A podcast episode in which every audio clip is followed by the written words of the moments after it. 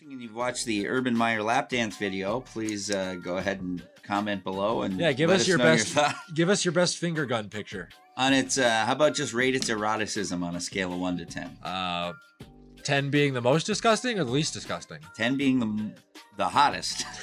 I don't know. Zero and a half. Okay, I still haven't seen it. It's not great. Yeah, It's not great.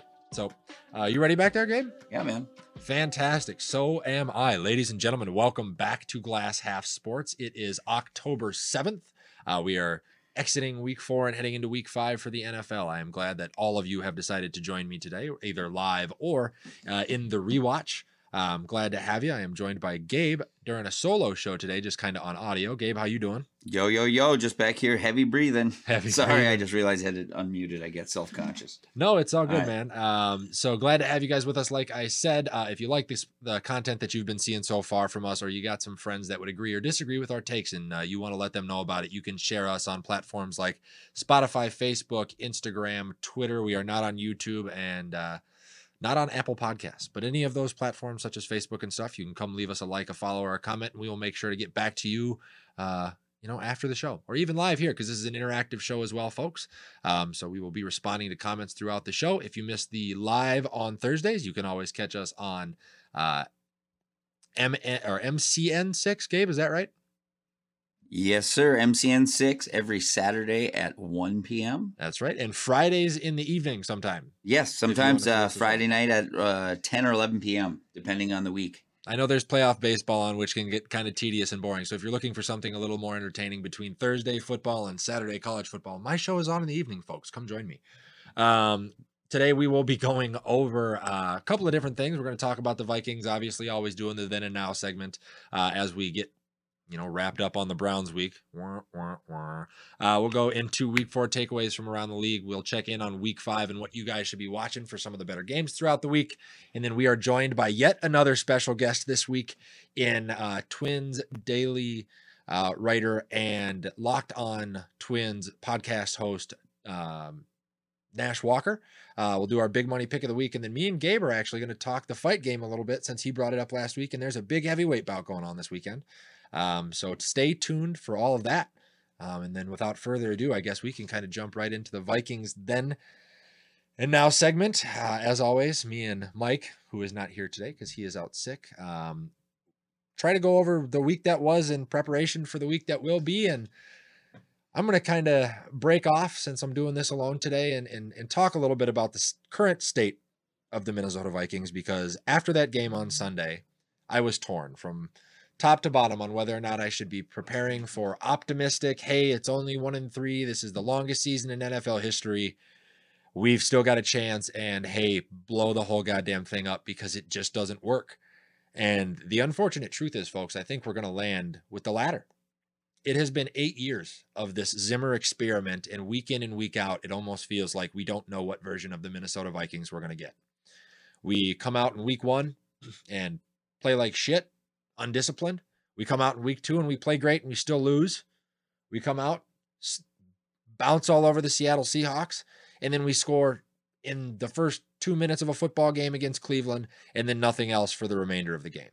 It's just one of those scenarios, folks, to where even in dating, right? There are two people that could be good for each other, good to each other, but it just doesn't work. There has to be a specific level of chemistry and fire and passion and want to and go getitiveness that I think the Vikings entering year eight now just don't have anymore.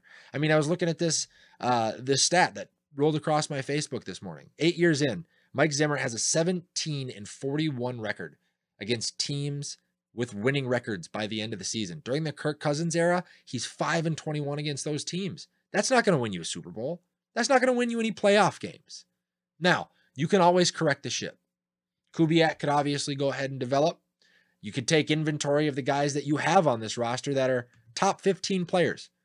Brian O'Neill and Oli Udoh on the offensive line, Thielen and Jefferson at wide receiver, Cook and Mattison potentially at running back. I think Kirk Cousins is a top 15 quarterback in this league. Aaron Kendricks, uh, Danielle Hunter, Everson Griffen, Harrison Smith, Xavier Woods, all of these tools and weapons that we seem to have to include guys that we have brought in now, like Michael Pierce, who's going to be out uh, with an elbow injury from from what it sounds like, and Dalvin Tomlinson from New York, who's supposed to be just a a run stuffer. and we're going to give up 184 yards per game. It just doesn't seem to gel well. And when you have this much talent and you're still a middle of the road team, maybe it's time to do exactly what the Cowboys did. They look good this year.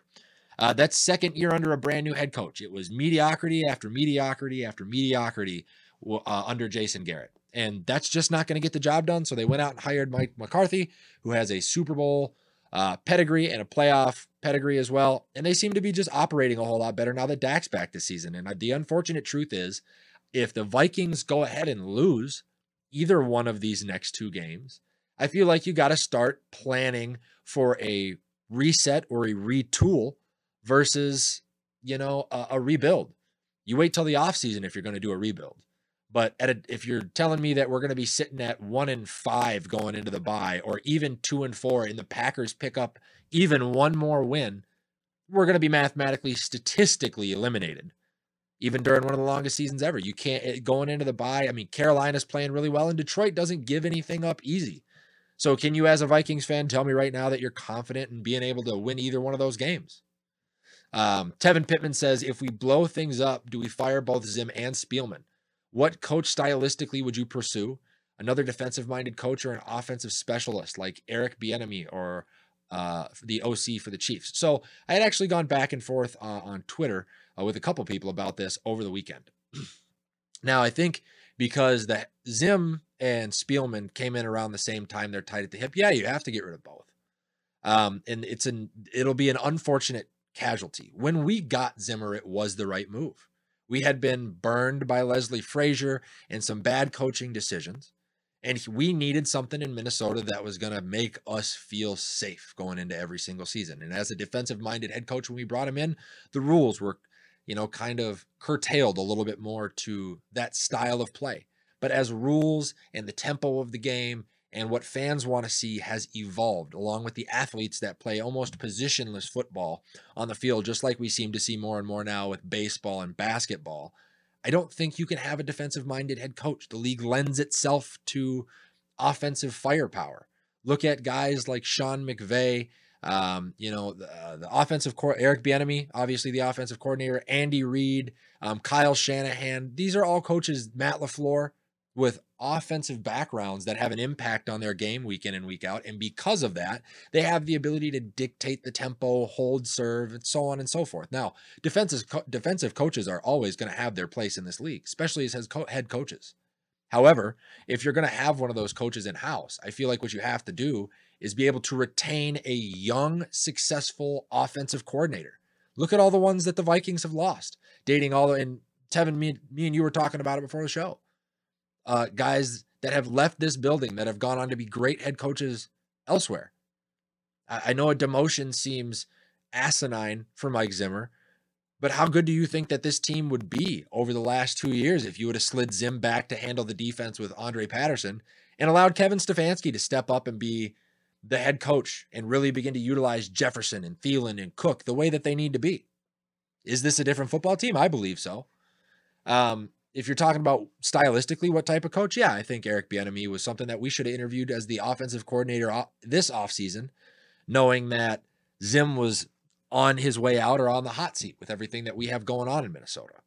Um, however, I know there are some concerns about can he call an NFL game because I know Andy Reid is still doing a lot of that in Kansas City, and that offense looks a hell, a hell like super explosive but it's just got to be somebody. It's got to be somebody new. It's got to be somebody that you can sell to players as, "Hey, we're changing the culture of this team." That's that's that's kind of what I got for you. I shouldn't have to sit here and and tell you, you know, or, or talk about the Browns game the way that we have to. The offense was abysmal and inconsistent. The defense, which looked great the previous week in the second half of both games, while yeah, they only let up 14 points, they should have let up 27 Baker himself is losing money hand over fist by not being able to complete passes. So I think he beat himself more than anything our defense did. And then I shouldn't have to sit here and worry about the Lions game either. Penei Sewell's not playing well. Jared Goff can't hold on to the football ever. He's immobile. They have no corners. Uh, it's just they're in total rebuild mode. But you wake up on Monday as a Vikings fan going, I wonder if we're going to be able to beat the Lions. And that should never be the case when you're a when you have the level of talent that we have on the field. So it's time to take a good hard look at this Vikings roster and decide going into the bye week. Do we do we get a good look at Andre Patterson if we lose one more football game to see if he's the answer and if not how can we start to retool? Can we move the age, re-sign the young talent, reset the core and then make this a destination landing spot for somebody who's going to be a in a head coach hunt in this next year?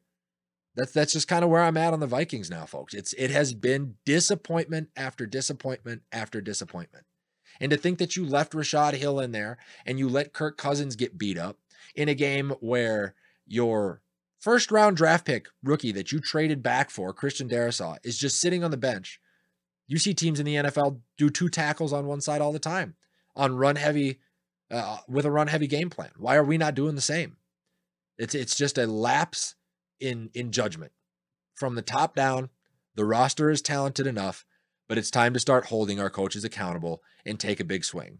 We have been here since 65 or 63, and the Minnesota Vikings and their fan base deserve a Super Bowl. So we deserve a coach that is going to swing for the fences. And even if we strike out, that's fine. But we need to start to increase our chances to winning a Super Bowl. Uh, that's just, it, it's unfortunate. I hate talking about the Vikings this way, but I, I feel like that's kind of where we're at. So um, and I, I don't know, Gabe, did you watch the game at all this weekend? Did have you been hearing anything about the Vikings? So, uh, no, thank God I didn't watch it. I had my children. I'm a divorced man. I had two kids for the first weekend at my house, so I missed it. But I want to say this: as I watch this, I've watched the Vikings for uh, 25 years now, or 30 years, and uh, what you're saying feels rooted in emotions, not well, in logic. Well, it feels. I mean, to me, just because who else are you going to get? Who's out there? We are a destination for players. Like, didn't we land players this year coming? Not players. I'm talking coaches. We have more coaches leave than we have show up. We cultivate them. We're like a we're like the Minnesota Twins of coaching in the NFL. Well, hey, I mean, but that's because Zimmer keeps firing them. My point really, exactly. Right, and and I mean, I'm not saying that a that a change doesn't need to be made. It just does seem early, even though this has looked awful we could still right the ship and and be. I guess do we get in at uh, eleven and five, or I guess I guess I mean, 12 and 12 and 5 now so with 17 12 and 5 with a 17 game season you're going to tell me that this roster based on the consistency that they have showed you to this point and yes I do believe it's going to take 11 and 5 maybe if we get lucky you could go uh, 11 and 6 maybe and sneak in in the NFC but it, it's it's almost statistically impossible, especially considering after the bye with Mike Zimmer's record against winning ball clubs, what we're going to have to go up against in the Chargers and the Ravens, and all of those things are going to be on the road, plus the cross cross country travel, which also lends to teams that have to do that not being super successful on those games. It, it just it seems to me, and I know that there may not be a clear cut answer to who that head coach is going to be. That's fine. That's why it's a head coach search. You have to go out and find the right person, right? Yeah. Like I, I thoroughly believe if you look at like what's going on in Houston now that Bill O'Brien is gone, that with how hard that team plays week in and week out, regardless if they are competitive, they're doing the right things. You look at Dan Campbell in Detroit; they are playing consistently up to the level, fighting, scratching, clawing, and biting their way to close ball games. We're not doing that. You looked at that Cleveland game was abysmal. You couldn't keep Kirk upright or clean. You couldn't run the football. You couldn't do a lot of things. Yeah, Tevin Pittman agrees. After the bye, our schedule is tough. So you have to win the next two. And I you, agree with that. I'm just saying to blow it up, you know, I mean, are you seriously saying that if if they lose this next week that we get rid of Zim and have have um, Andre Patterson take a shot? I believe that that's the case. If yeah. you look at Andre Patterson's track record, he has developed guys like uh, he was here. He's been in the, the Minnesota Vikings organization for a very long time. I think dating all the way back to some of the very elite defensive end and defensive yeah. tackle pass rushers that we have had throughout Vikings history. He's brought up Danielle Hunter. He's brought up Griffin. He brought up Brian Robison. I'm sure he was here towards, or he may have been here towards the either the beginning or the very tail end of Jared Allen. Uh, he was here for who are the two uh, legends that I'm thinking of? Um, I mean, these aren't guys that were brought No. up, but you mean like Jared Allen or No, no, no, just- way right. further back than that. Like Hall of Famers. Those guys have ties to to Dre and his coaching style. And it seems to me that the guys can buy in and the way that he interacts with the media seems like somebody that you could at an interim pace sell to the team. Right?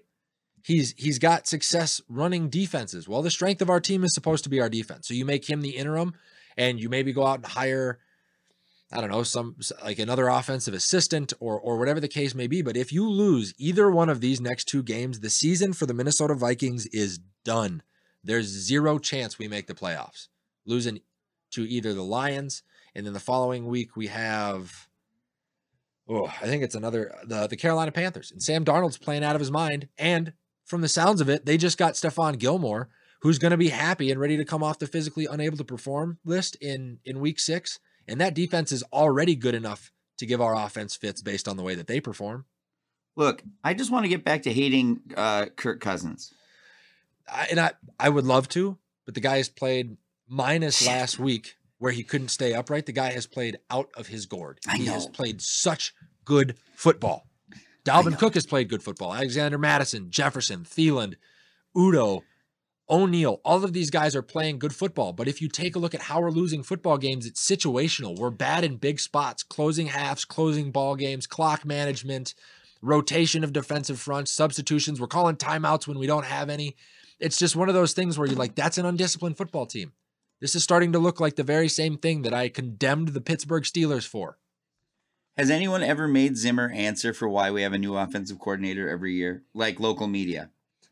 Well, so when DeFilippo left, it had a lot to do with the fact that he wanted to be a run first, play action boot football team. Very reminiscent of what you used to see when he was in Dallas, winning a lot of games with the Cowboys, and when he when he was with Parcells. He believes that that is the recipe for winning football games. But I don't think you can, unless you're the Cleveland Browns with undoubtedly one of the top three offensive lines in football right now, and you have two 1,200 yard backs in the backfield, you can't win ball games that way anymore. Not consistently. You absolutely can't. Your quarterback and some of the other places that you go absolutely need to be playmakers. So it's it's it's too inconsistent. So pay attention because Zim is on a hot seat now. No, no doubt about that. So let And us know what you, let us know what you guys think uh, in regards to what the Vikings are going to look like the next two weeks and whether or not we can get a head start. Same thing we talked about with the Minnesota Twins, folks. Uh, they are going to see the dividends next year, and we'll ask Nash Walker about this when he comes on. But I believe they're going to see the benefit of getting some of these younger guys reps in meaningless games before, you know, the the next season. Uh, Max Trainer says it's it all starts at the top. Uh, Wilf needs to sell the team. He's a dirty, he's a dirty businessman who has been found guilty for racketeering. I mean, I, I believe that you can go all the way back up to the top. I don't doubt that. Not even one bit. You look at 60 here since 65, no Super Bowls. Not a single one. With all the talent we've had, all of the Hall of Famers that have walked through these buildings. Unacceptable. It does start at the top. So I agree with you on that one. Um, comments like that can be responded to in the uh, post show as well. So feel free to let us know what you guys think uh, as we move on to uh, our next segment of the show, which is going to be uh, week four takeaways from the rest of the league. Um, I got a couple of them after watching a few games this weekend that I wanted to talk about. And of course, we will lead with the return of Tom Brady to New England. And I don't know if, if anybody else out there watched it. It felt like the entire nation was tuned into this game, but it was the most New England Brady game that Foxborough could have given us. Defensive battle, conditions, heady play, got to get it on third down, got to get it late. All the way all the way down to New England trying to leave it to their quarterback to make a fourth quarter drive to put away an opposing team. Bill Belichick is one of the greatest coaches in NFL history, and you will not convince me otherwise. He may be a shrewd businessman, but that man wears so many hats inside that organization. And the fact that he took the Buccaneers team that should have embarrassed New England down to the last second is incredible in and of itself. You know, Tom Brady spoke about it after the game. Lots of good memories there. He has no hard feelings against, you know, against the fans or the players that were there in Foxborough. He enjoyed all of his time, and how can't you when you win six rings with a city? But it, it was it was fitting. He got to go back and feel the weight of the dynasty that he built. And it was really fun to watch. But there was one underlying thing to this game that I think needs to be paid attention to. And it's going to come down one of two ways. Either Bill Belichick does not trust yet Mac Jones, who very easily, with the time left on the clock at the end of this ball game, only needed about three more yards to make that a makeable field goal in conditions on a bad plant leg for Nick Folk. I mean, if you throw that ball, if you run that next play, if you trust Mac Jones to get the job done, you're putting the same amount of faith in him that you've put in Brady for the last 20 years. Now, I know that that's a big step, but you got to start somewhere. Or did Bill lay it down? Did Bill know that he could get the three yards? But under all of the heat that he had taken, under out of the respect that he had for Brady, and knowing that this is his moment, and his return to Foxborough, did he decide not to do it and allow the Bucks to sneak out with a win? Which seems awfully uncharacteristic. Just about as uncharacteristic as him waltzing into the opposing locker room post game and holding Tom Brady a, Tom Brady for a secret meeting, you know, for 20 minutes before either one of them could go speak to the media just about as uncharacteristic as it was for him to speak to the media multiple times last week about you know the the Wickersham book that came out saying that he had that he and he alone pretty much was the reason that Brady had to leave. So I, it was very I was very curious to see where that was going to land or or or what people were going to make out of that scenario because either you don't trust Mac or you laid down for Brady and both of those things seem uncharacteristic of Bill. Um, let me know what you guys think on that game. Beautiful game. So glad that Tom got the win. Obviously, massive congratulations on passing the or uh, obtaining the all-time passing record while he was there on a wonky play where they gave him the yard, then they didn't give him the yard, and then they gave it back to him. But um, had a good time watching it. Let us know what your guys' thoughts and takeaways were from that game. It's always fun to watch. Uh, but then the next thing I need to talk about is I need to admit something, folks. I was wrong. I missed it with the Arizona Cardinals they're really good. What they did to the Rams was stomp them out. What they did to the Vikings was run them out of the building. And at the beginning of the season, I was looking around going, I mean, Arizona can't be that good, right? What offensive line? But Kyler Murray's mobility fixes that. Uh, you know, who's he? You know, what weapons? What time? Well, then they went out and got AJ Green, who I thought was washed. Nope, just a bad system in Cincinnati. Go figure. They drafted Rondale Moore. That guy's a speedster. DeAndre Hopkins is DeAndre Hopkins. Maxx Williams was or has been playing extremely well. The season prior, I was like, what defense? Well, Isaiah Simmons seems to have come into his own. JJ Watt, Chandler Jones, Budda Baker. They've got talent on the defensive side of the ball. And I think what makes them good is the same thing that makes the Vikings bad is their flexibility. Look at the guy they they they they said fuck the system. Let's get the best football players available and let's just make sure that they are always in position to make plays against our opponents. If they are weak interior on the offensive line, we'll roll JJ Watt down to the 3 technique. If they have weak tackles, we'll stack JJ and Chandler Jones up over that one side of the line. If uh, the middle of the field is a concern, we're going to cut Isaiah Simmons loose, who can play safety, middle linebacker, defensive end, corner, and we'll let him go. We'll pass rush. So that way our, our corners like Budda Baker and some of the other guys that they have in that secondary can go get the ball. Same thing on offense. They don't have a running back, but they don't need to. They run five wide with bubble screens, and their most electric threat in the run game is Kyler Murray, who looks like the Tasmanian devil when he runs around.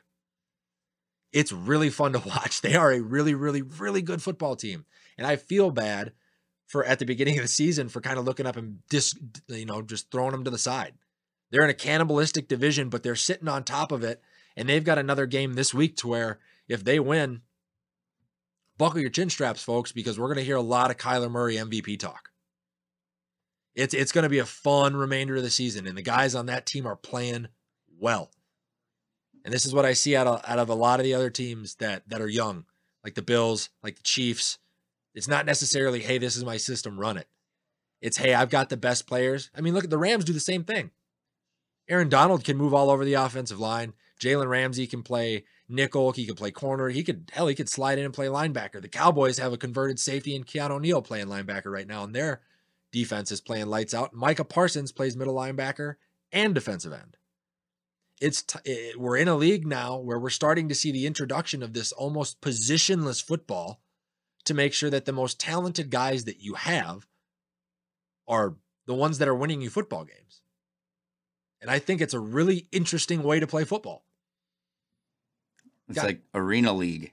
Yeah, it's it's it's insane. It's explosive, it's unpredictable, it's malleable. I know everybody wants to call it like an amoeba defense. I don't necessarily think it's an amoeba defense that, you know, some of these teams are running. But it's just situational. Everybody's looking at where can I win? What is my competitive advantage? And how can I exploit it? And they're just going after it. And a lot of times that works cuz teams on a one on a week to week basis, how hard is it to plan for who's coming at me from where this week when you play ball like that. It's impossible to plan for. So, you know what? A guy in Cliff Kingsbury who I thought was not going to be worth a damn as a head coach in the NFL. Congratulations. You have made yourself a dominant football team, and it seems like everybody on that roster is bought in, and I'm excited to watch what they have to do for the rest of the season. So, I mean, I mean, Gabe, let me let me ask you something. If you when you look at the Arizona Cardinals, and I don't know if you watched the game against the Vikings, could you think of a team right now outside of maybe the Chiefs and the Bucks that could beat the Cardinals? Well, I'm actually thinking, and I don't know. They just, you know what? Detroit Lions, if they squared them up, that's who I'm going with. Same kind of, same kind of uh, play with energy. But no, no. I mean, obviously they're playing great. I'm really stuck on something from the last segment when Yeah. you said at the end, you said um, you're so happy for Tom I am happy he got for the Tom. win. Do you also would you used to be happy for the Harlem Globetrotters when they'd win games? Yeah, Were you happy for Hulk Hogan when he'd win the heavyweight? absolutely, brother. Do you root for the Banks? Well, My God, Tom's had enough winning. no, I mean, but he earned it. He built that he franchise. did. I think. I think what's amazing is actually Tom's likability has come back with his um like with the Tampa Bay stuff. Well, maybe I used to hate him, and now that's I because- sort of like him. yeah, maybe that's because he's not freezing his ass off four months a year, taking a pay cut, throwing to Walmart wide receivers. Yeah. He's allowed to enjoy football again. Well, it's it's amazing that it's it actually now it's taken away that argument that he is just a system guy, right? he is Like I mean, 100% it's it's it's amazing actually. So, So, let us know what you guys think on the Arizona Cardinals uh, for sure. Uh, I, I'm really interested to see.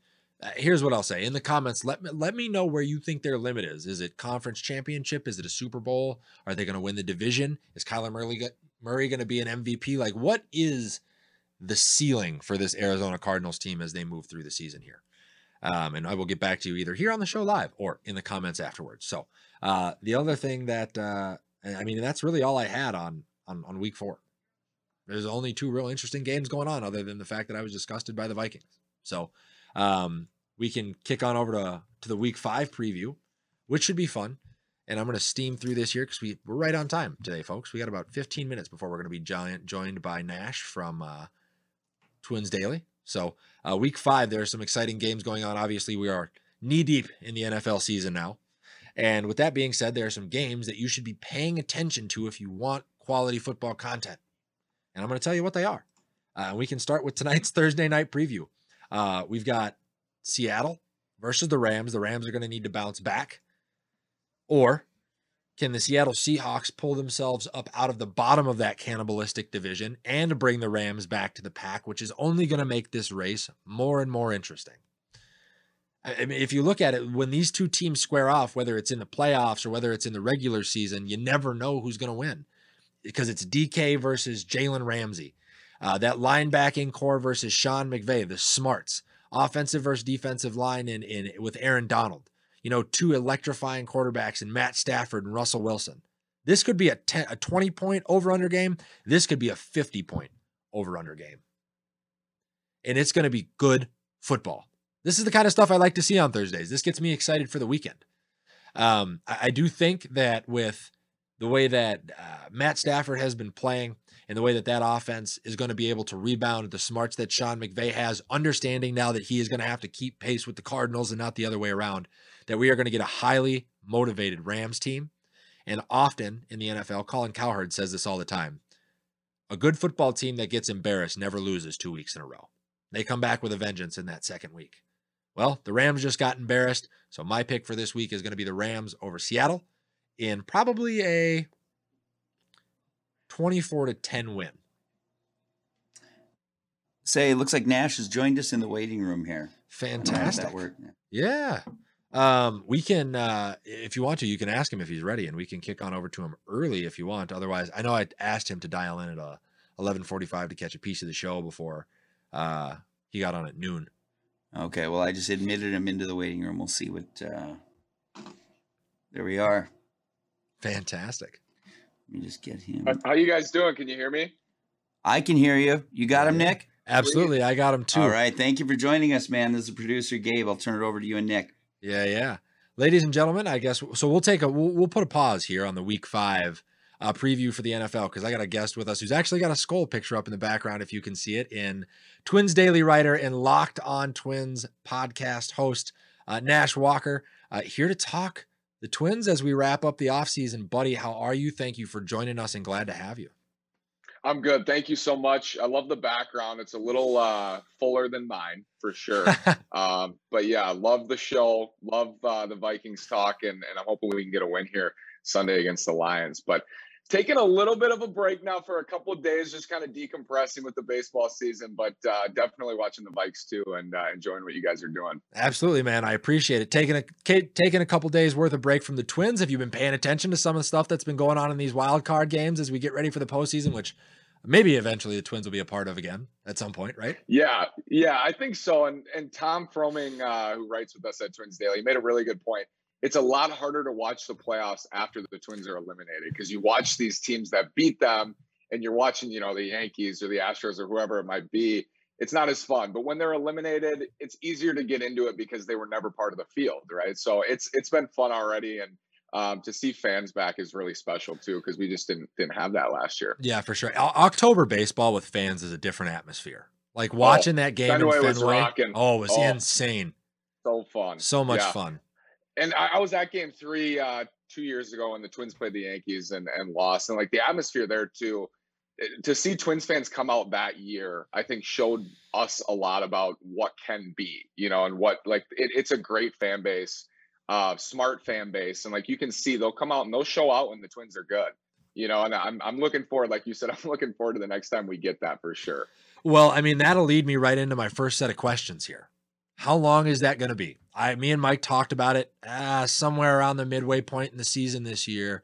There's a lot of young talent coming up in this Twins organization. Guys like Royce Lewis, Austin Martin, uh, Jordan Balazovic, I believe is how you pronounce that wonky last yep. name. Um, you know, Duran is on his way up. Joe Ryan looks to be an absolute stud. Plus, you've got guys that are still around with the ball club like Polanco and Sano and We'll get to Buxton here in a minute, but it seems to me that the Twins are kind of reverting back to uh, that that farm them up, you know, thing that won us a bunch of uh, divisions or pennants or whatever back in the early 2000s. Is that kind of what you're seeing as well? There's a couple of factors. I think the playoffs will be expanded in this CBA this this winter, which is a big deal. I'm, I think for the Twins because you look at the White Sox and what they've kind of built there. And they're going to be difficult. It's going to be tough to take them down in the next handful of years. I think next year, the White Sox will be at their kind of pinnacle. These guys are that they extended Eloy Jimenez, Luis Robert, all these guys are still cheap on their extensions. So, and Jerry Reinsdorf is spending money now. You know, he's looking and I think he's saying, I only have so many seasons left, so I'm going right. to spend money on this roster, especially when those guys are so cheap. So I think the Sox are going to be formidable for the next handful of years. I don't think that means that the Twins can't be competitive with them. I think the Twins can still be competitive with them as early as next year. And maybe I'm just, you know, I I drink the the the uh, oil there, and I just think that they can they can get it done. But there is a lot of talent in the system, and I cover the prospects. Uh, you know, I I one through fifty uh, prospect profiles, so I I definitely see what they have coming and. There's, there's a lot of hope here. I mean, they traded Nelson Cruz, like you said, for Joe Ryan and uh, Drew Strotman. Austin Martin, Simeon Woods Richardson, they really added a lot to this system just by training Jose Berrios and Nelson Cruz. And I think you could see some more turnover this offseason, and we can get to it with Buxton too. But I think there's a really good chance that guys like Garver, guys like Kepler, you know, guys like Sano, I think those, I think they're going to be available. And I think as Twins fans, you have to think and ask yourself, is if 2022 is kind of this stepping stone, what's the best thing for us long term if we want to see sustained success? As you're saying, like if we if you want to see a handful of of years where they're winning division titles, that's what this was supposed to be. Yeah. And th- this year was just a complete flop in that regard. I mean, we all expected them to compete for the the Central again and yep. get back into the postseason, put their hat in the ring. But what you're looking for is multiple years of being competitive, like when Mauer, Morneau, and Cuddyer and all those guys in, in the odds every single year being competitive until 2011 when they just kind of fell off and then that was five years of not being good. Yeah. that's what they're trying to avoid here. I don't see it just because i think that this system is strong. I think they have arms that are coming. I have some faith still in derek falvey and thad levine in, in developing in this system and i'm hopeful. And in this division like detroit's coming. I think detroit's going to be solid in the next couple of years. I think they're going to sign carlos correa. That's my prediction for them their big okay. move. Uh, so i think detroit will be good uh, not you know maybe around 500 the next couple of years. But and Kansas City has some good prospects too, and MJ Melendez and uh, Bobby Witt's the best prospect in baseball. But it's still the American League Central. I mean, it's not the AL East. You're not the Orioles, and the you're not last place in right. the East. You're looking up and you think we are so deep in this abyss, and it's going to take years for us to even get close. It's the American League Central. Like you can have a couple good off seasons, develop a couple good players, or, or one star, and you can be right back in the mix. So I'm not I'm not pessimistic about their chances even in 2022. I think they have a chance to get back in the conversation, but I do think 2023 is what we're eyeing for like okay, we're back to being competitive in a new window. And I'm hopeful. I don't think it'll be a, a full-on rebuild like Derek Falvey said the other day. We're not using that word. We're not tearing this thing down. Like I, I think they're committed to trying to invest in next year's team, but even more so in 2023 and 2024. Okay, and, and that's an interesting thing that you brought up there because I heard that at the trade deadline with the Nelson Cruz deal that the Pohlads firmly stand and the pre, you know the baseball operations president everything stood on hey we're not doing a rebuild. But if you look at the history of Minnesota sports teams, much like what you see with the Dallas Cowboys, right, is they never seem to bottom out in order to mm-hmm. rebound, right?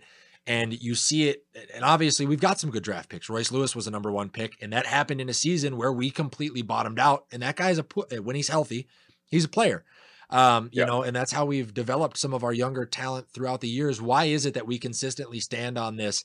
Hey, this isn't a rebuild. This is going to be a competitive ball club, but at the same time, you don't see them making the aggressive moves at the trade deadline or um, for uh, the aggressive moves at the trade deadline or in free agency to go address like a true dominant ace. Mike, you know, thinks that Berrios obviously wasn't that, and we differ in opinion, and we'll see what Joe Ryan turns into. But there have been arms, there have been guys out there in the last couple of years, especially when we were kind of coming off the height of being the Bomba squad, that I feel like would have allowed us to take that next step. And then you know, I, I kind of call our, our sloth in the background here, Mr. Pohlad, doesn't just kind of seems to keep his wallet shut and doesn't allow us to truly grow into a competitive ball club that can be a consistent winner, which uh, from a business standpoint, and I love to talk numbers, would only bring him more money by putting butts in seats.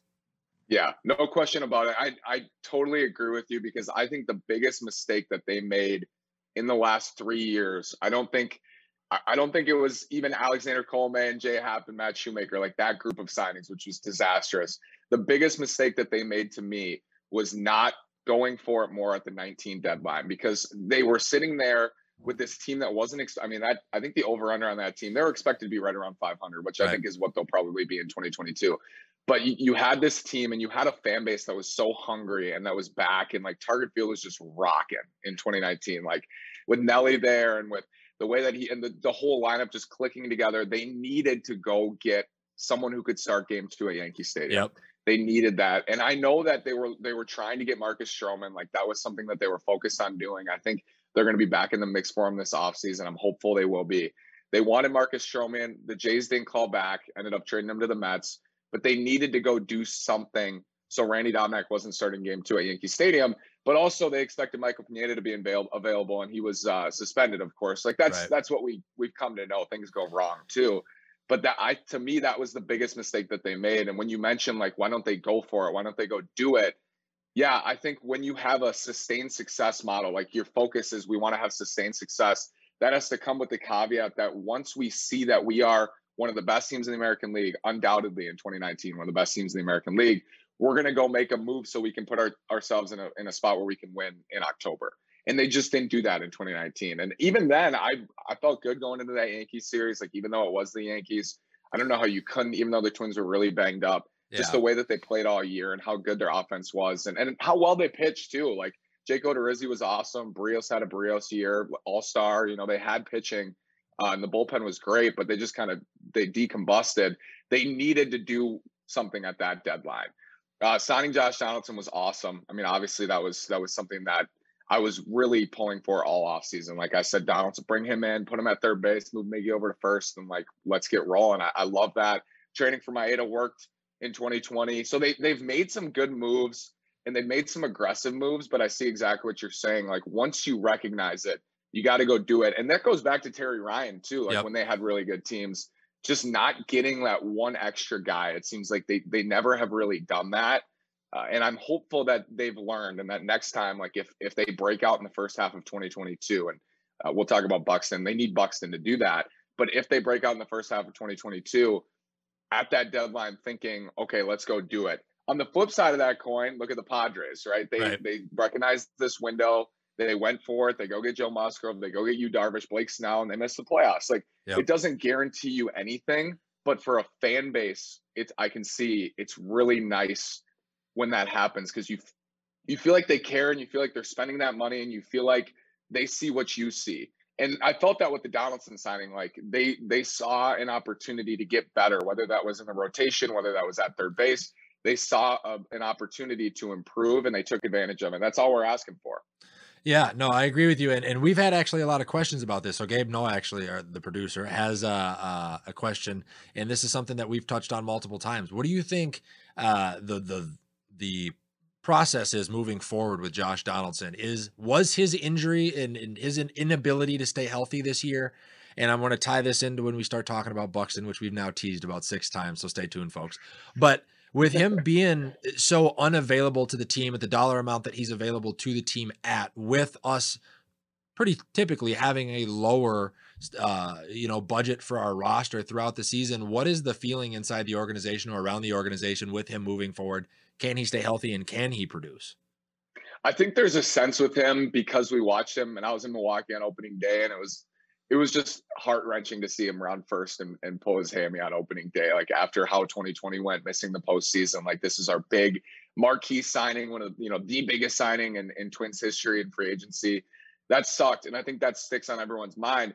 From that point forward, he played 135 games this year, and I think he was second in on the team in plate appearances to Polanco and produced. Uh, I think he finished as the third best American League third baseman offensively. Defense took a tick down. I think he was more average defensively, but he was definitely an asset when he was on the field. But you're right, like that's that's a big number, especially for a team that's not sure if it's like if they're competing fully in 2022 or not. And he's 35, and like he, I think he's going into his age 36 season now. For him, like, does he really want to oversee that?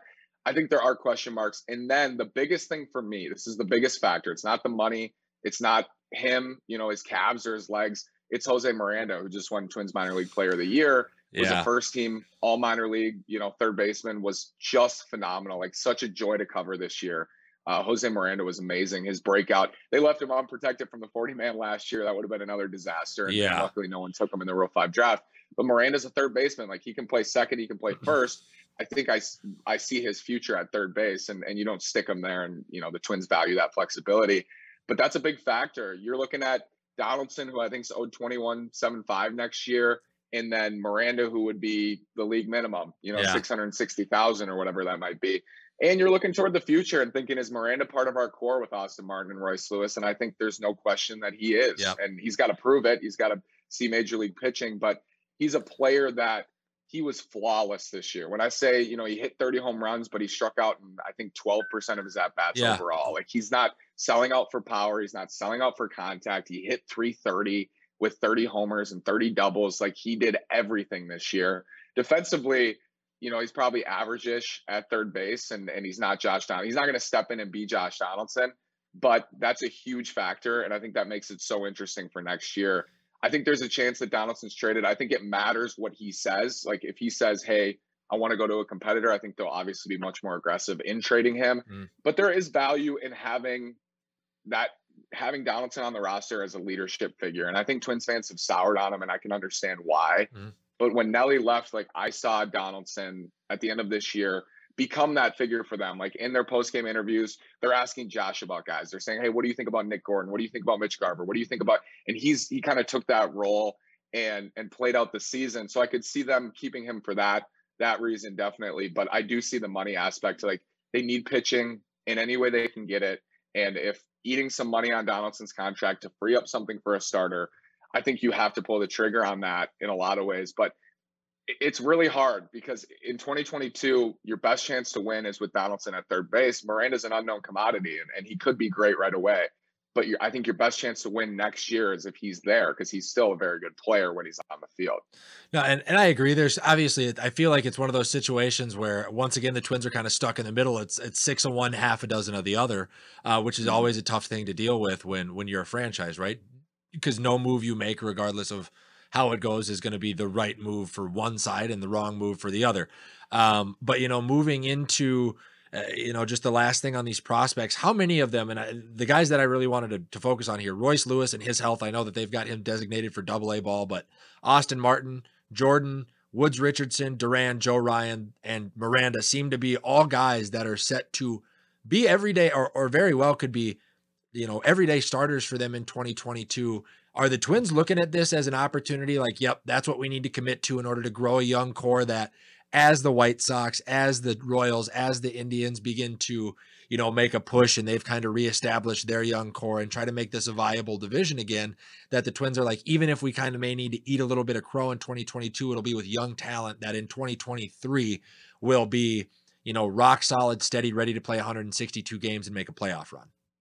I think you're right on the money. I think they're going to take – they have to ask and, and i think as as fans too like we think about this all the time. Think about this current core and say who i think there's there's a souring of the current core. The current core is 0 and 6 in the playoffs.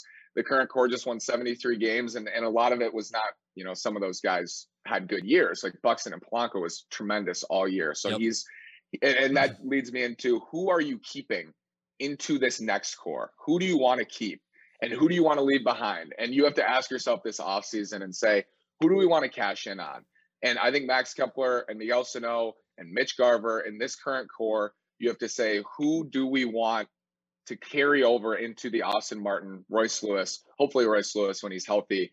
Um, you know, all those arms you mentioned, Jordan Balazovic and, and Duran and, and Miranda and, and all those guys, who do we want to keep?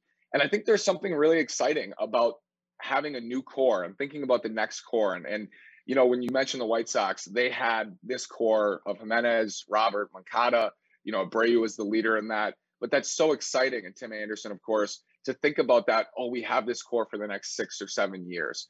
Yeah. I think the, they're stuck in the middle right now of that was a really disappointing year, the Twins, and we don't know how long we're going to have these guys. So as fans, it's hard to buy in, I think, to this current core at this point in time. And I think when you, yeah, I, I think you're right about 2022. There's a chance that they just use that as a stepping stone for 2023. And that's why I really say 2023 is going to be a year in which they are back to being competitive. And that doesn't mean 2022 sold out, but that means 2023, I think, is a year when they're going to be more competitive. Um, but yes, Gabe, for sure at the Saints game, it was a good first year for them. I mean, I think they had a good first year. It was fun. The interesting part is like a lot of the top prospects are usually at double A. Wichita was an electric factory this year at double A. Super fun to watch. Uh, I think there's a chance Miranda starts at triple A and he's he was must watch all year. Um, I think Jordan Balazovic will be at AAA. I think Duran will start at AAA. I think they're going to have a nasty rotation to start the year at AAA. So you want to go see those young pitchers and, and see them before they join the Twins. But that's the thing, too. All these guys, their top prospects, you look at their top 10, even their top 15, almost every single one is at AA or AAA.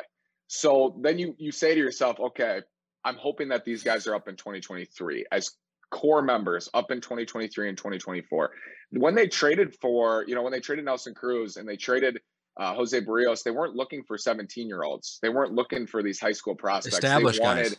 upper minors, you know, yes, established. Like Austin Martin went right to double A out of Vanderbilt. They wanted upper minors, established players that can help them in 2023. I think is what they were thinking. I mean, like I think Austin Martin will be up hopefully in 2022. I think Balazovic has a chance. I think these guys have a chance, but you're looking at 2023.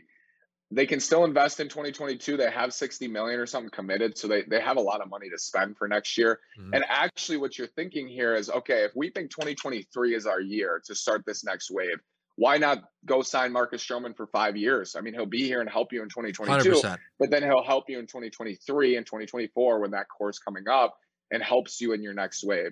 So that doesn't limit you to one year deals this offseason. You can say, hey, we're going to sign, you know, Marcus Stroman or yeah, Marcus Stroman or Marcus Semien or Kevin Gausman or whoever it might be, because not only can they help us compete and be respectable in 22, but we're looking at 23 as our big year and they'll be here then in the middle of their primes. So that's that's why it's a fun offseason to think about because they're not limited to anything, even more so than last year. I think they were limited in some ways to one year deals last year um, because they they wanted to see and they were playing out this current core and kind of filling in some holes and wanted to see where prospects were at.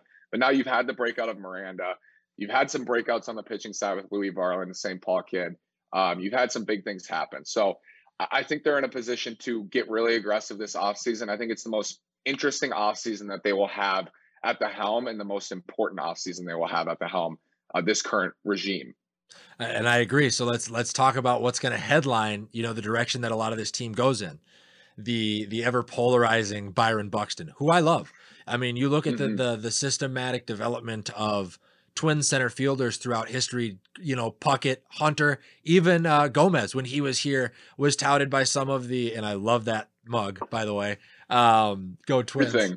um, but but even Gomez was touted by some of the scouts that were close to the organization as having one of the most pure swings that that they had seen come through the organization in a long time, just to be followed up by Byron Buxton here. And I'm I'm an avid follower of, of Gleeman uh, on Twitter, and you see him spit out these stats over the last 162 games. He's got the highest slugging percentage of, of a twin in history, uh, over 680. He's hit 41 home runs. He's hitting over 330. Da, da, da, da, da.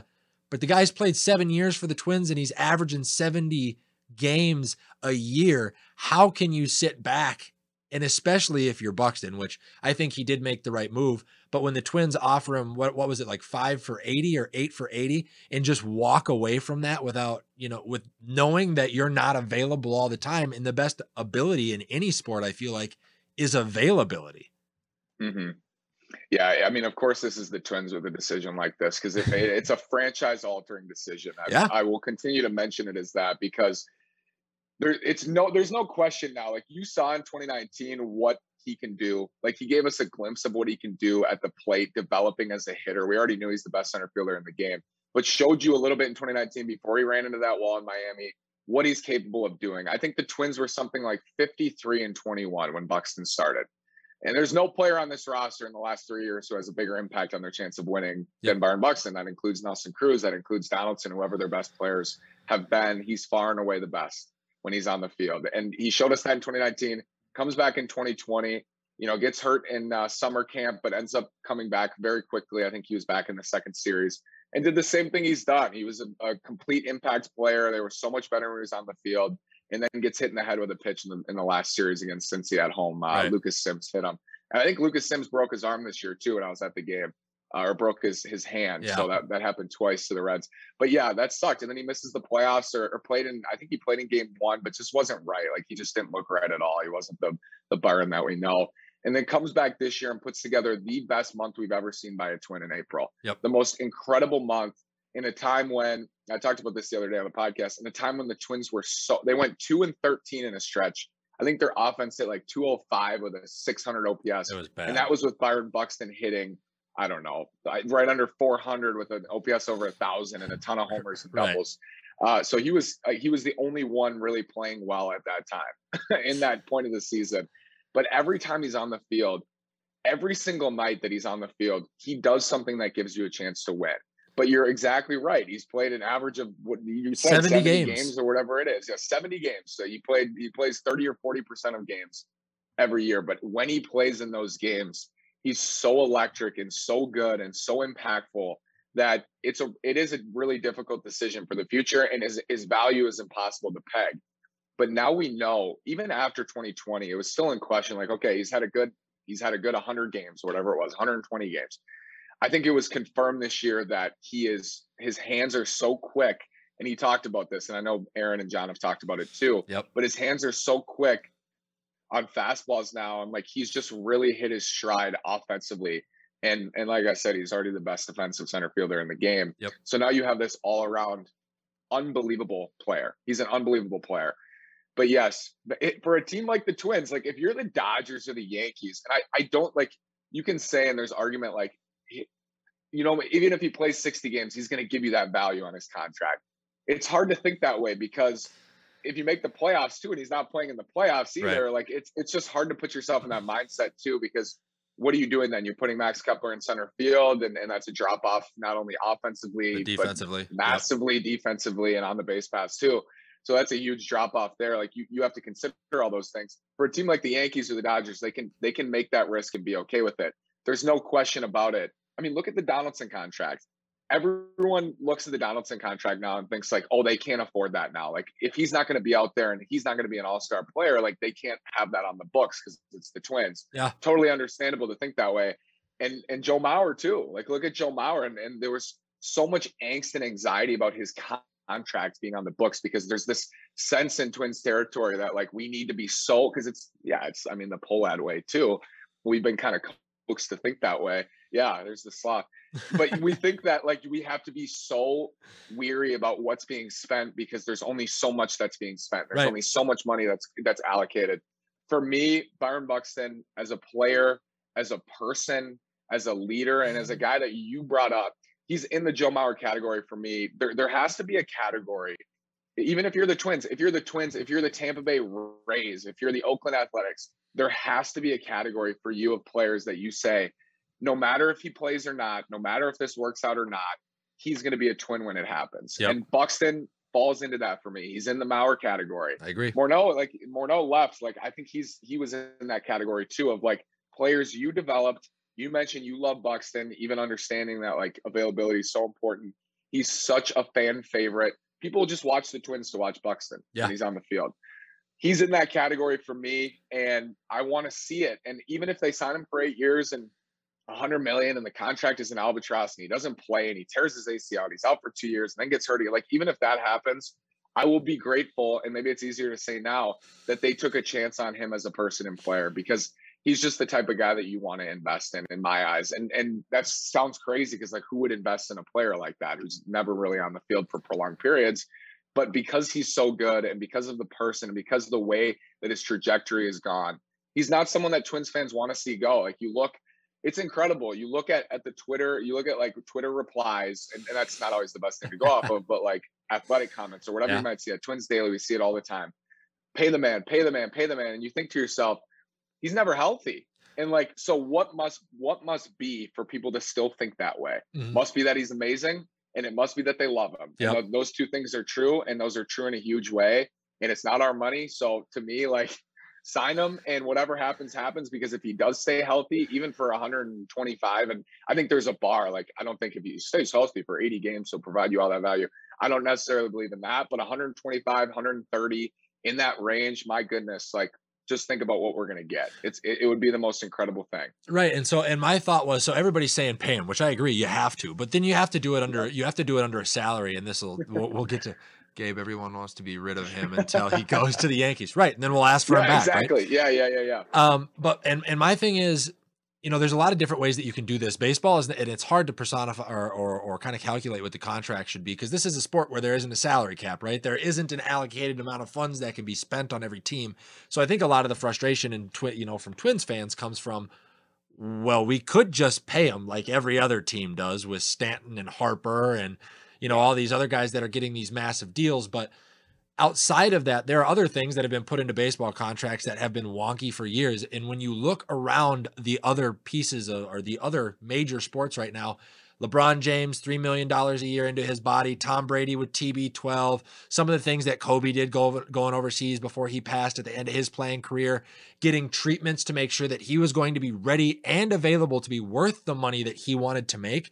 Can the Twins not go to the table with Buxton and be like, hey, you know what? I know you don't want eight and 80's too low. I've seen offers come in. Let's do six for 125, but you got to promise me that 2.5 million dollars per year of that money is going to go into a treatment team to make sure that you are ready before the season, pliability during the season, and then when we get to the postseason, that you will be available because that's the only way that you would be worth the kind of money that you're asking for, and we want you to be here. I feel like that is the middle ground that everybody is kind of missing right here that needs to be addressed because that is an opportunity that the, the Twins can take. Because what's the worst Yeah. that's going to happen? He's going to leave. Right now, it looks like he's leaving anyways. Yeah, thanks, Gabe, by the way. Um, yeah, I think that's interesting. It's an interesting point, but this also, I mean, he broke his tooth biting down on a piece of steak in spring training. Like he he's had things happen to him. He got hit in the hand. I was at that game this year. He got hit in the hand, and and you just think to yourself, and I can't even imagine for him. Like, yes, there have been points like running into that wall in Miami, avoidable. Uh, you know, he's catches where his face slams into the turf, avoidable. You know, those things are avoidable. And I think he has taken strides to try to avoid those things. Like I watched this year him him have a you know he watched a lot of balls fall in front of him. I think he let balls go over his head when he might have not in in recent years. He got hit on the hand. He's running to first and, and tears his hip. You know things like that. I agree with you. Like there sh- there could be that in there. I think part of it is that he his body's not used to playing every single day for a full six month season. Yeah. So you just know at a certain point, it feels like at a certain point in the season, he's just going to kind of when your body when you're tired and you're weak, like you're definitely I think at an increased chance of injury at that point. Um, but yeah, that's an interesting point. It kind of makes me think about incentives too, because I've always thought they should give him you know, guarantee him a, a hefty sum. Like you have to take that risk because he's not going to take the contract otherwise.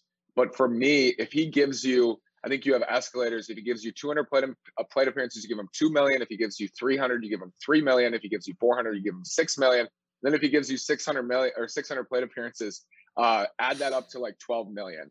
And I've, I've explained this, like if you guarantee him 20 15. million in a season Oh, and then he gives you 600 15? plate appearances, You guarantee him Yeah. 15, and if it's 12, that puts him at 27, right? 27 a year would put Oh. him on on par with guys like Giancarlo, Stanton, Bryce Harper, Yeah. some of the other big names in the league. But that puts him on the field, makes him show that he has to do it. But my other question is, then are you in a place where when he's not completely healthy, he comes back a week, two weeks early to make sure he gets his plate appearances in, and we never do get to see, you know, a completely healthy Byron Buxton? Like it- he's, uh, it's almost like he's a detriment to himself. I mean, if we got to wrap him in bubble wrap to send him out there, let's do it. But Yeah, yeah. I, I again, I think he has, and I think he understands. I think he understands the changes that he had to make. And I, again, like when I watch him, I do see a different player. You used to see reckless abandon in the outfield. Mhm. I just don't. I don't think he plays that way anymore. Especially when in April and when he came back in in this September, I think he was like, okay, I, I don't want to be out again. Like I think it it finally clicked for him in that way. Like I don't want to I don't want to be out. Now does that guarantee anything? No, he can still tear a hit muscle running to first base. He can still get hit with a pitch. Like that doesn't but I think him himself, he's protecting himself more than we've seen in recent years, at Yeah. least from the naked eye. And I'm not just saying that because like I want the Twins to extend him or I want this to happen. I think that that's true. You watch him kind of prance more in the outfield, which is great, and he's not going to make all those amazing catches that he is capable of making. That's why he did it before because he knows he can make the catch, but he's mm-hmm. going to put his body at risk. But he's, I think he's taking more strides to trying to be healthier, trying not to put himself in harm's way. You need that. Like you need to see that if you're the Twins. If he was continuing to run into walls, continuing to slam his face on the ground, making catches, things like that, I think at that point you you think about the conversation differently. But if you're going to invest and you're going to try to take a gamble, you need that commitment from him that he's going to make changes. And I think in a lot of ways he has. You're not going to completely take it away. You remember Torii? Like Torii used to do the same thing. Yep. He's like, I see a ball, see ball, catch ball. Like I'm nothing drops but rain, nothing falls but raindrops. That's the the motto of the outfield. like that's Buxton's motto. Yep. But that that motto will put your body at risk, 100%. and he's gonna make catches that put his body at risk. But it's the I don't I'm not even thinking about my body risk that he needs to eliminate. And they I think they try to make the warning track bigger in 2020 for him at Target Field so he could feel it quicker. Yeah. Like they do things to try to prevent him from from running into the wall or falling and hitting his face or whatever. He's gonna continue to make plays like that from time to time. But I think overall he's starting to think about his body more because he's gonna be 29. I think it'll be his age 29 season. And he's thinking, hey man, I want to be on the field. Like I want to, he just wants to play and he knows what he can do now. So, I mean, if you saw yourself and, and you saw the numbers you were putting up at the plate like that, Yeah. and you know who you are defensively, I would do whatever it takes. And I think he's doing whatever it takes to try to stay on the field and produce because not only for himself, the money, but also like he sees the impact he has on the Twins as well. Yeah. He knows like they have such a better chance of winning when he plays. No, I would agree with you. And these are the kind of takes, ladies and gentlemen, that you can find on Locked On Twins and at Twins Daily. Uh, anything else that, or anywhere else that they can find you there, uh, Nash? Yeah, Twitter at Nashwalker9. You can follow the show at Locked On Twins. Um, like I said, like this off season is going to be really fun. I actually love the off season. I love the six months of free agent profiles, trade profiles. I'll break down specific trades for specific players. Uh, we have an off season handbook coming out at twinsdaily.com. You can pre order for 10 bucks. Super great resource for you if you want to read everything. And you know, there's a rebuild or retool article in there. I wrote an article about four starting pitchers the Twins could trade for. It's under a thousand words. Nice. Um, you know, really interesting stuff in there. So if you want to check that out, you can. And yeah, you can find me five days a week, Locked On Twins on Apple Podcasts, wherever you get your podcasts. Thank you so much for having me, guys. I really appreciate it. Absolutely, man. We will definitely be having you back. Hopefully, as the the the off season rolls on, and then as we ramp up for the 2022 season with all the exciting things that the Twins have going on. Can't thank you enough for for the first of what we hope is many appearances as our guy for the Minnesota Twins, ladies and gentlemen, Nash Walker. Thanks, guys. See you, buddy. Wow, what a what a well of knowledge on the Minnesota Twins. He's a freak. That guy was is- great. I don't. I could have talked to him for the next two and a half hours. I might call him back after the show. I was worried about that. Jeez. no, But, was uh, great. That was incredible, folks. Uh, Nash Walker is uh, somebody that we will definitely be having back. So, with that being said, let us know what you guys think the Twins should be doing with Byron Buxton. What is going to be happening during the offseason? Are they going to try to compete in 2022, or is this really a long term play for 2023 uh, with some of the youth that we have coming up? What's the expectation for those guys? We'll love to hear all of that in the comments. Uh, get back to us, and we will get back to you. Um, I will speed through the rest of the show to make sure I don't chew up all of uh, Gabe's day here. um, uh, going back to the NFL for some of the Week Five previews, as we don't have much left to talk about. Um, you know, we had covered the uh, the Thursday night game, the noon window. Pretty simple, guys. Um, Green Bay versus Cincinnati is going to be a good matchup. Um, this is a hot Cincinnati team that seems to be clicking on all cylinders on offense. And the Green Bay Packers, I know they just signed Jaylon Smith, but he's probably not going to have much of an impact this week. Uh, they're also down Za'Darius uh, Smith as well and some other defensive weapons. They don't really have a corner. So this looks like the recipe for an upset. Do not be surprised if Cincinnati comes into this game and they wind up taking it from Green Bay. Uh, in a in a fashion that would surprise a lot of people. I know Aaron Rodgers will obviously probably be in this all the way down to the fourth quarter, but I like I said, I think Cincinnati Cincinnati's got a little too much on the offensive side of the ball and enough defensively to sustain with those safeties being able to bracket cover Davante Adams and take away Bob Tonyan and really just make it an Aaron Rodgers, Aaron Jones type game, and they come away with a win in this twenty-one to twenty-four. So let us know what you guys think on that one. Uh, otherwise, going to Sunday night football, prepare for about 100 points. Bills Chiefs is going to be a good game. Um, I didn't even know that the Kansas City Chiefs had a defensive roster this year um, with the way that they've been playing defense. 31st in the league versus a Buffalo Bills team who, minus the hiccup against the Pittsburgh Steelers, has been lights out. And Josh Allen and Stefon Diggs and Emmanuel Sanders and everybody that they have on that offense has just been straight rolling, hanging 40 on everybody that they come into contact with. Of course, it's uh, real hard to bet against Patrick Mahomes, as Gabe mentioned before the show, but I think the Bills are going to start to surprise some people on what they're capable of. This might be the year where they make that Super Bowl appearance if they continue to play the way that they were going to be playing. Uh, so pay attention to that game as well. I didn't realize that was the number one defense versus the, the whatever second to the last. Absolutely. Wow, that's that's just interesting in how lopsided it is. Right. And if you look at the Chiefs, it's just one of those things where, like, uh, okay, so Jaylon Smith and Stephon Gilmore were available yesterday. This, Stephon Gilmore got moved for a six round pick. Jaylon Smith was signed off free agent waivers. If you're the 31st worst offense in the league and you have the second best offense, how do you not go get those guys? How do you not go address the defense and allow this to start to turn the corner? Because, I mean, they're two and two, folks. The Raiders are a good football team, and the rest of the NFL is going to continue to move forward. And if they just continue to be Swiss cheese, I'm not saying they're going to miss the playoffs, but there's no way that they make a Super Bowl playing the way that they're currently playing. That's that's it's going to be tough. So that'll be a good game to tune into. I will definitely be strapped up for that one. And then on Monday night, Baltimore versus Indy. Both of these teams racked with injury.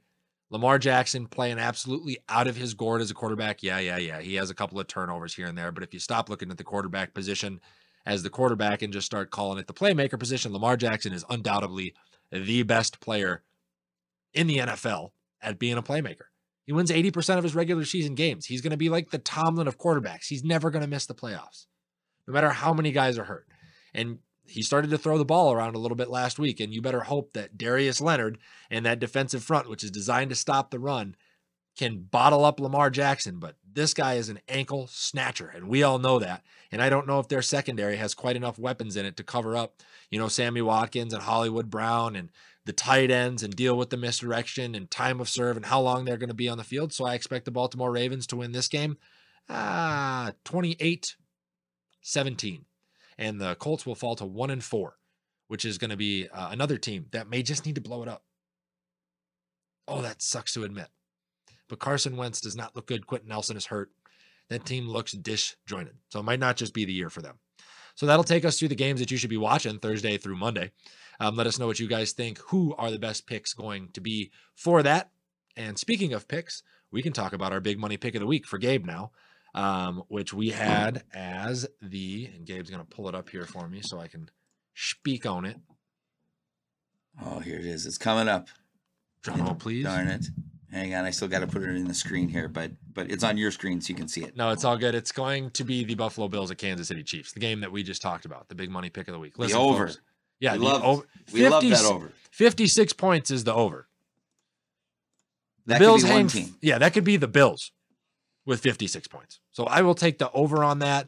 I mean, as far as who am I taking to win here? Uh, I'll take the I'll take the uh the Bills to win. That 10 to win 22. If you if you can find a casino that lets you bet all the money you will ever make, go do that. Yeah. Absolutely. Leverage your house Absolutely. There's on, no, on the no, over of being 56. no stops. So Take it from me, all gas, no brakes. the man who lives in an apartment. I live in an apartment too. What are you trying to say, Gabe? I'm trying to say, uh, well, uh, that we've done well in real estate. I've lived in many, many different places. Yeah. No, but uh no, that'll be the big money pick of the week. Um, it's going to be an interesting matchup. Lots of points to be scored, and I think the Bills walk away with it. And I actually think if you wanted to parlay all three, I think they they win by more than two and a half. They'll take the win, and there will be more than fifty six uh, points scored. So there's a lot of chance for big money there for those of you that are looking to win a little bit of cash. Let us know what you guys or your money pick of the week is going to be, or who you're going to be leveraging your house uh, on over the weekend. And uh, if you got some consistent picks, maybe we'll bring you on the show. Yeah. But that'll take us all the way quickly to our glass half segment of the day. There's a fight going on this weekend, Gabe. You're damn right there is. So it is a tril- it's a trilogy fight. Yep. Tyson Fury versus Deontay Wilder 3. Now, there's a lot of things to consider going into this fight. Uh, Tyson Fury, very obviously, in my opinion, won both of the first two fights, but it's good for boxing to have big names in the ring together. And Tyson Fury just seems to eliminate the right hand of Deontay Wilder. And obviously, as he fights backward, he's not all that great. But, Gabe, do you think with the new coach and a lot of time to prepare because this is the only guy that he has been prepping to face through arbitration and everything over the last what two years, year and a half with COVID and everything else that's going on. Do you think Deontay Wilder can reclaim his title this weekend? So I'm I'm you know I leave a lot to be desired when it comes to football stuff, but boxing I am all over the place on, and I'll tell you, the uh, Deontay Wilder's coach is nothing to be impressed about. Okay. Um, we're trying to download like 30 years of boxing skills into Deontay Wilder Yes. in in in a year, and now I think it's really clear that he can't outbox him. He's got a puncher's chance, of course. I don't like this as a betting um, Oh, thing. no, um. I, you know, I was just looking up the odds right now, trying to figure out uh, where they're at, and I don't really bet on boxing anyway. You know, because it's just, especially in a fight like this, he's got a puncher's chance. Now, if he tries to just line him up for a right hand, like what Anthony Joshua just did with um, with Usyk, Yeah. Fury's not someone you can hit with just the one hitter quitter. No, like you got to follow know, up. right? It, it's got to be a melee type attack where Yeah. he goes berserk. They get off balance and he catches them like that. That can happen, but I really what I'm interested to see. This is all a, a mental fight for Fury, right? Like, Right. you know, is is he going to let down? Is he going to take it too lightly? Because obviously he beat the shit out of him. I mean, this both is like fights. little brother stuff. Yeah. you know, and uh, hard to get up for that. And De- you know, Deontay does have that crazy power, obviously. I Or- mean, you're looking I at a guy that's got 38 knockouts. yeah, He's, his right hand is an eraser. And I was watching the first two fights, and I understand Wilder struggles fighting backwards. He's probably never had to. Anybody who has ever walked into his vicinity, yeah, minus Tyson Fury, has been left with drool, left drooling on the canvas. So there's a lot of development that needs to happen here. You know, learning to fight off your back foot, you know, pivot, swing, the ability to counter punch, things like that. And I mean, his new coach had uh, had accredited 38 wins and 24 knockouts over the course of his career, I believe. But I don't know. You're right. I don't know if it's enough. Now, I will say this: if he can manage to fight back and up and stay off center, because we were talking about this before the show, Tyson Fury is going to stand in front of you, and he's going to he's got a lot of good head movement. His footwork is great, but he throws punches from from so many unorthodox angles that it's it, it it's gonna be it's gonna be hard if you're just standing in front of him trying to trade with him. You're gonna almost gonna kind of have to turn into a when he misses or when he gives you the ability to breathe, you're gonna have to turn the tide, right? Like the ability he throws, you miss. You're gonna have to sting him and then follow up and back him down if you're Deontay Wilder. And I don't know if he has the skill to do that. I really don't. And I, I don't know if anybody's going to beat Fury. Anthony Joshua definitely doesn't look like he's going to be able to do anything about it right now. No, not after that fight. I mean, actually, Fury uh, sc- uh, like would be uh, very good as in terms of skill, but Yeah. a boring fight. Yeah, I agree. You know that that. So I mean, we'll see. I, th- I think ultimately, at the end of the day, this is going to be a great fight, a great show. It's going to be great to watch Deontay get his ass kicked again because his, his ego is so out of control. Large. and it's like and and and truly i i'm so eager to see how he comes out is he going to come out flying like throwing punches or is he going to be tentative if he's tentative right away oh my god fury's going to smoke him yeah. Uh, you got who do you got as a winner, and do you have a round? If I it's think- by knockout. you know what i think it'll be fury and i think it'll be around the same thing I, i'll say the sixth round i'll say a little bit no i'll say fifth round Fifth i'm going to say that that basically um wilder's going to come out because he's he'll be scared so so he'll be like throwing you know Mhm. like fighting like a scared man dump. yep exactly adrenaline dump and then get taken out because i know fury fury's been working on his power and like sitting on his punches Mhm. and man i mean you like we saw that in the last fight even though fury still doesn't line up with those like crazy Uh-huh. rights but you know i don't know he pokes that ear and whatever you lose i don't know fury is so freaking cagey he's awesome to watch And I'm not a huge fan of his. I don't. I don't think that. oh i love him I I mean, I I think he's a great guy. Like as a fighter, though, I'm not super convinced that my heavyweight champion should have nine layers of back fat, like he just got off the booze cruise and walked into the ring. no doubt about it i I mm. mean he's not the most exciting physically for sure and even the way he punches he throws those backhand rights a Yeah. lot like where he just flicks it out and but i mean even watch watch for things how he fights how like he throws his jabs like he throws these deliberate off-course jabs to try to move the guy's head into where he's going to throw. when you get punch. into like his inside fighting his half rhythms he fights on Yep. i mean watch the feet watch him stepping on feet the whole time i mean he is a freaking genius No, he's he's very smart, and I definitely amazing to watch I definitely think that Wilder is going to be fighting an uphill battle. Yeah. funny content for the show.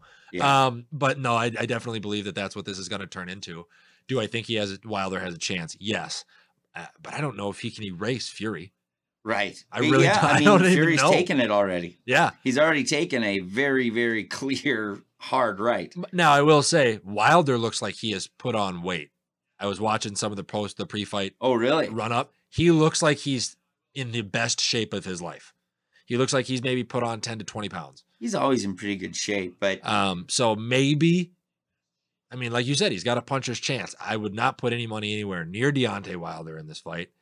And you better believe if he manages to knock out Tyson Fury, we're going to be talking about it next Thursday on the show. This is the thing with boxing though too, is that they say so Deontay, I know or did at least, he lifts weights. And if Yeah. he bulked up 20, 30 pounds, the adage with weightlifting in boxing is that is weightlifting bad for your boxing or is it horrible for your boxing? Because it's Right. definitely bad. You know, like it slows down your fast twitch and all that Yep. stuff. and it's like, uh, yes. So when you say he put on twenty pounds, it makes me wonder, like, oh God, is Now, he? I don't know if that's true. It's Right, just right, what I was seeing. How he he looks much stouter or filled out this Huh. time around than he does than he did in the last fight. Where he, I think he he looked a little thin to me. Like he was going to try to be quicker than Yeah. Fury, which was a would be an awful approach because that guy's got hands like lightning. Yeah. Um, but yeah, it's gonna be it's gonna be an interesting It's fight. just a super hard fight for him. He's Yeah. not. A, he was never that good of a boxer. He was protected all the time. He fought uh, tomato cans, and, and that's that's what it is, you know. So it's like he's just getting exposed, and Ugh. it's it's funny to watch him not believe it. yeah, it is. Just that's my favorite part. It. Yeah, that is just he can't believe it, won't accept it. So, so I enjoy it. Uh, me too. It's gonna be He's a still good. getting his millions. you Yeah. know?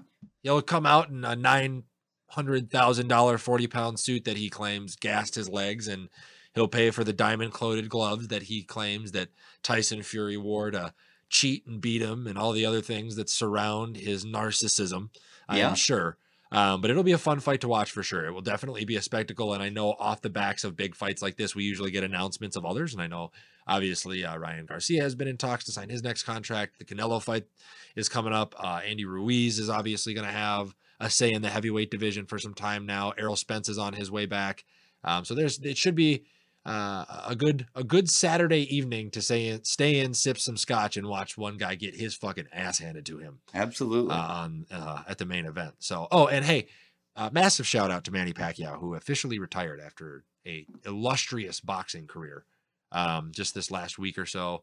Uh, the only guy that has ever held divisions or titles in eight different divisions. He's been a champion in four different decades. One of the greatest fighters of all time. Truly. Truly, one of the greatest fighters of all time. You know, minus the only thing that may have changed that everybody wishes they would have seen earlier was him versus Mayweather in their prime. But you know, that's all up for speculation. We could spend another hour on that that we don't have. But you know, he's going to now go and run for president um, down in his home country, and, and more power to him. If I was down there, he'd have my vote.